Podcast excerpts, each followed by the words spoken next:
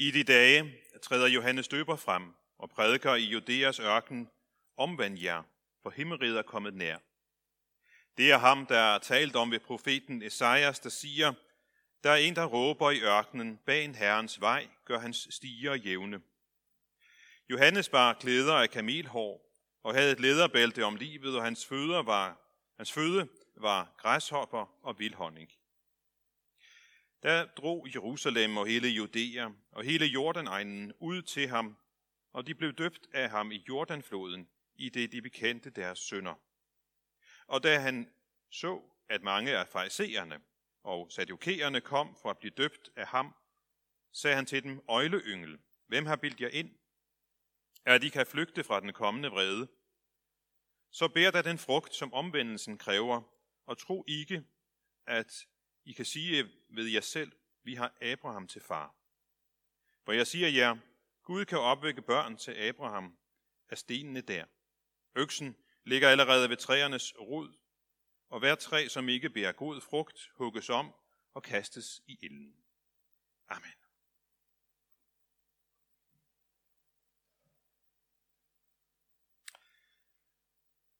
Som jeg nævnte i indledningen, så har vi i dag store bods- og bededag, som det hed indtil 1992. I forbindelse med den nye ritualbog, så fjernede man bods, så nu hedder det kun bededag. Men de tekster, vi har i dag, er klart mere bod end bøn. Og teksterne til næste år, det er der som mere bøn i. Og derfor vil mit fokus også i dag være på anger, omvendelse og tilgivelse. Måske kan man sige, at teksterne i dag er en form for spejl. At det er som om, vi stiller os foran et spejl, og så spørger vi spejlet. Lille spejl på væggen der. Hvem er retfærdig i landet her? Og spejlet svarer med døberens ord, ikke dig, øgleyngel, din store synder.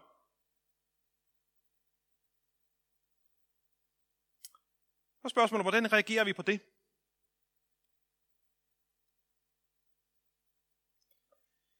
Går det svar lige i hjertet og siger, ja, det har du ret i, spejl. Jeg er en synder, der har brug for tilgivelse. Eller bliver vi måske sure og får lyst til at smadre spejlet? Smide spejlet ud af vinduet? I gudstjenestens indledning, der lånte vi salmedigterens ord til ydmygt at bede Gud om barmhjertighed. Vi gjorde det igen og igen. Jeg ved ikke, om I lader mærke til, hvor ofte vi bekendte vores synder i løbet af de 16 vers, vi læste. Igen og igen i forskellige variationer bad vi ydmygt om, at Gud måtte forlade os vores synder. Hvorfor gør vi det? Jo, fordi vi har lige så meget brug for det, som David, som har skrevet salmen. David, som var velsignet af Gud, som var yderst populær og som var heldig i nærmest enhver henseende. Men en dag så står han på taget og ser den smukke Batsheba tage bad. Og David mangler ikke en kvinde i sit liv, men hun ser altså rigtig godt ud, hende Batsheba. Jeg må have hende, tænker han. Og det foranstalter han så hun kommer. Ja, og så bliver hun gravid. Og så er det et problem, det må vi løse. Hans mand Uias, i første omgang, når han ikke vil ligge ved sin kone, så må vi slå ham ihjel. David har brug for at bede om tilgivelse. Da han får Natans spejl op for sit ansigt. Profeten kommer og siger, du er manden. Spejlet op foran Davids øjne. Ja, jeg kan se, at jeg har brug for tilgivelse. Og så kan vi indvende, ja, altså, så slem som David er jeg der ikke.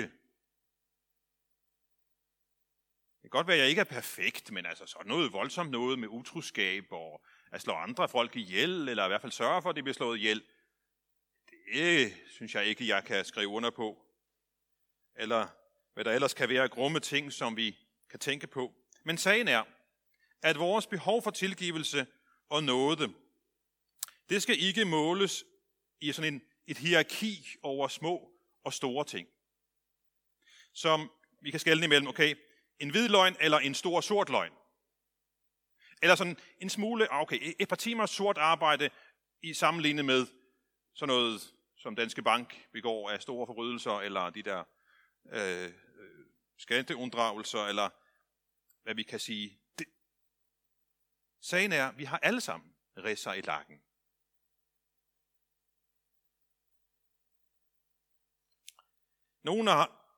Måske har nogle af jer ridser i lakken helt konkret på jeres bil.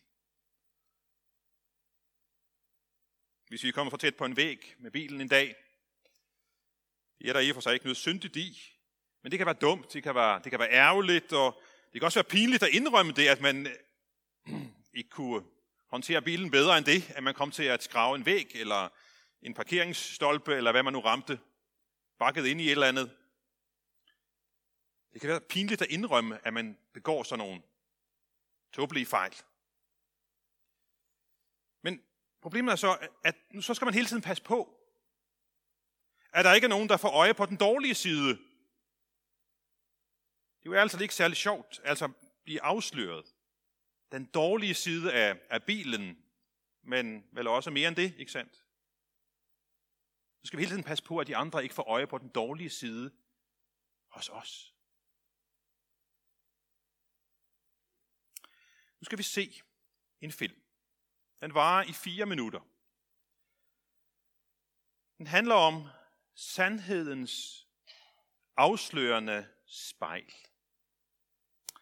Og mens I ser den her film, så skal I overveje, hvad er det, jeg ser? Hvad er det, der egentlig er handlingen i den her film? Den varer i 4 minutter.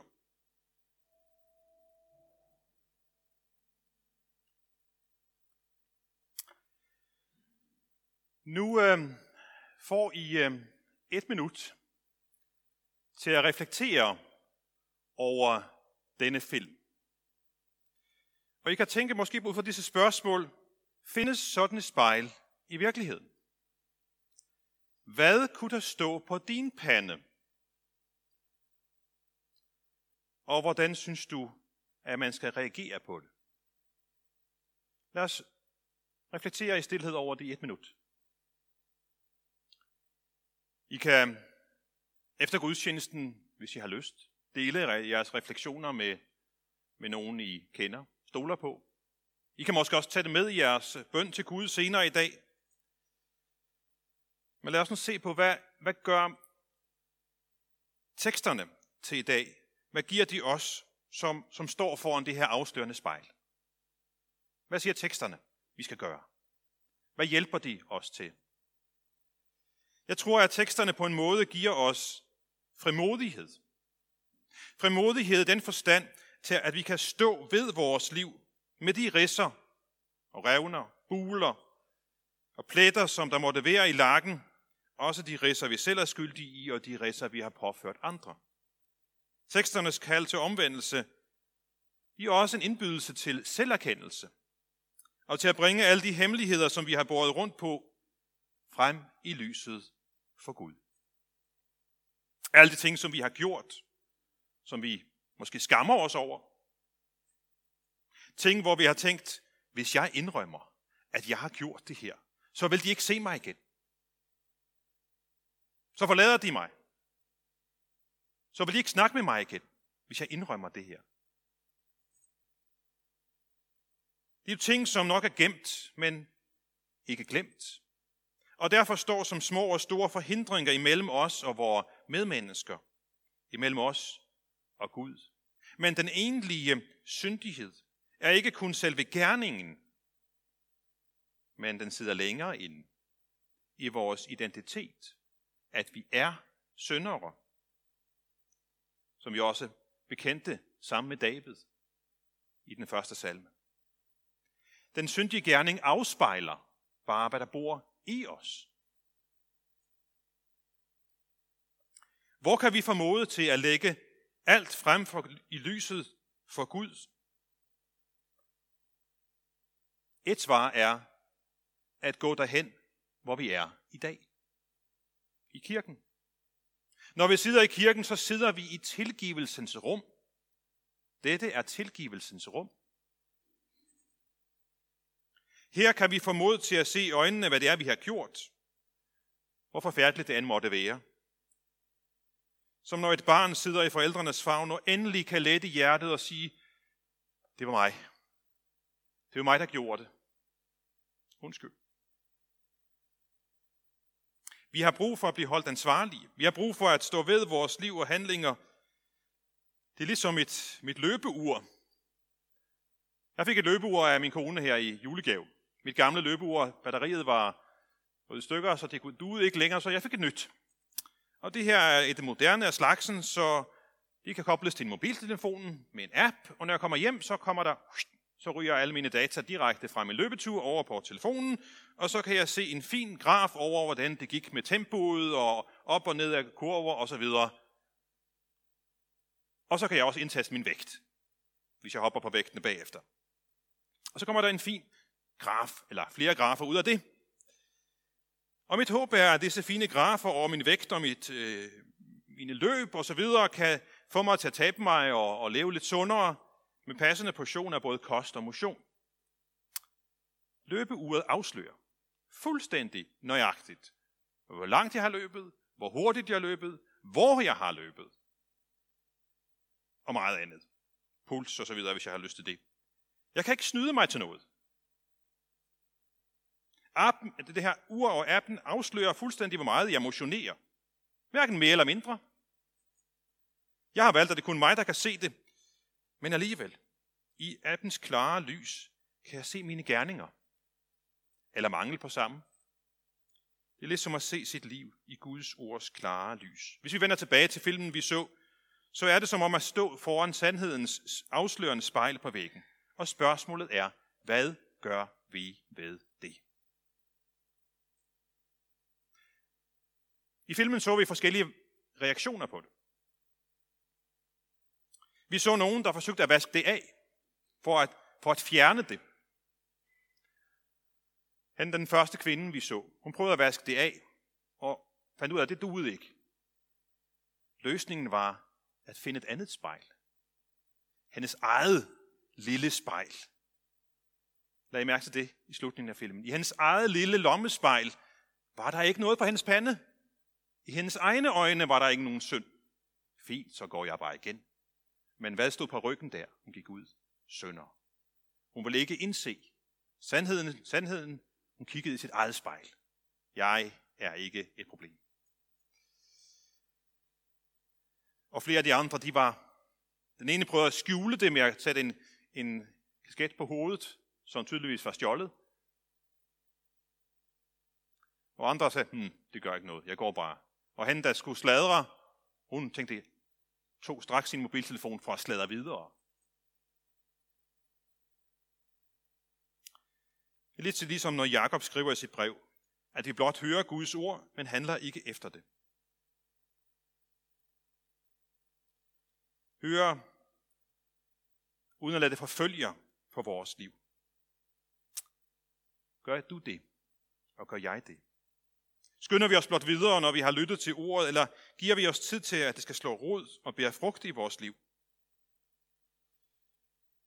Det er lidt ligesom mit løbeur og min app, som afslører mine løbegerninger og mine vægt. Jeg kan så vælge at lade det spejl påvirke min kost og adfærd, eller jeg kan lade være.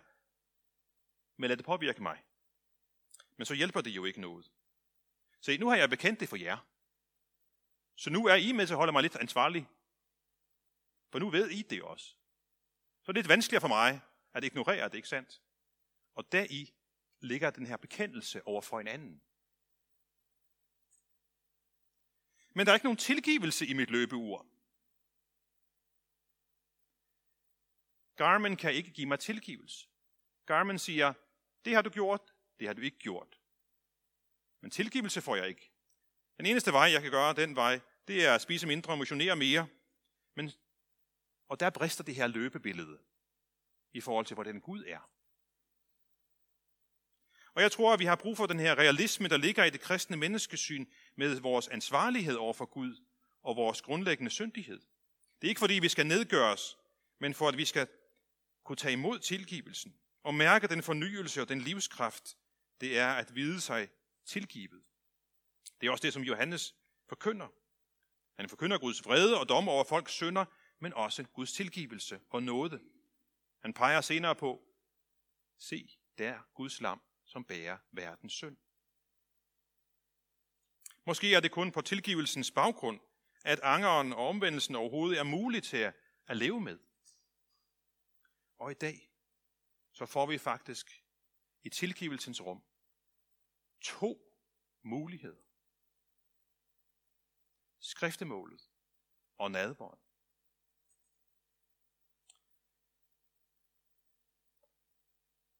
Når det lille spejl bliver holdt op imod dig og mig. Lille spejl på væggen der. Hvem er retfærdig i landet her? Så spørger vi i skriftemålet, og svaret får vi, det får vi også i nadveren, Kristus er retfærdig. Du er ikke, men Kristus er den retfærdige. Og enhver, som angrer sin synd og søger tilgivelse hos ham, får del i hans retfærdighed. Som skriftemålet siger, at hvis du angrer dine synder og tager din tilflugt til Jesus Kristus og nåden, som er givet os i ham, så kan jeg tilsige dig alle dine synders nåde i forladelse i faderens og søndens og helligåndens navn. Og så afslutter vi, han som har begyndt sin gode gerning i dig, vil fuldføre den indtil Jesu Kristi dag. Vi kan ikke selv vaske vores synder af, som også så i filmen, men Kristus kan. I ham kan vi blive retfærdiggjort. Og i ham, så står vi rene og retfærdige og himmelen værdige i Guds øjne. Og så kan vi bære den frugt, som omvendelsen kræver, som er, at vi ikke glemmer at glæde os over det kristne evangelium, og at vi tjener Gud. Ikke for at få noget hos ham, for vi har alt i Kristus, men tjener Gud, fordi vores næste har brug for os der, hvor vi er sat til at være kanaler for Guds kærlighed. Amen. Lad os nu rejse os og med apostlene tilønske hver andre, hvor Herres Jesu Kristi nåde, Guds kærlighed og Helligåndens samfund være med os alle. Amen.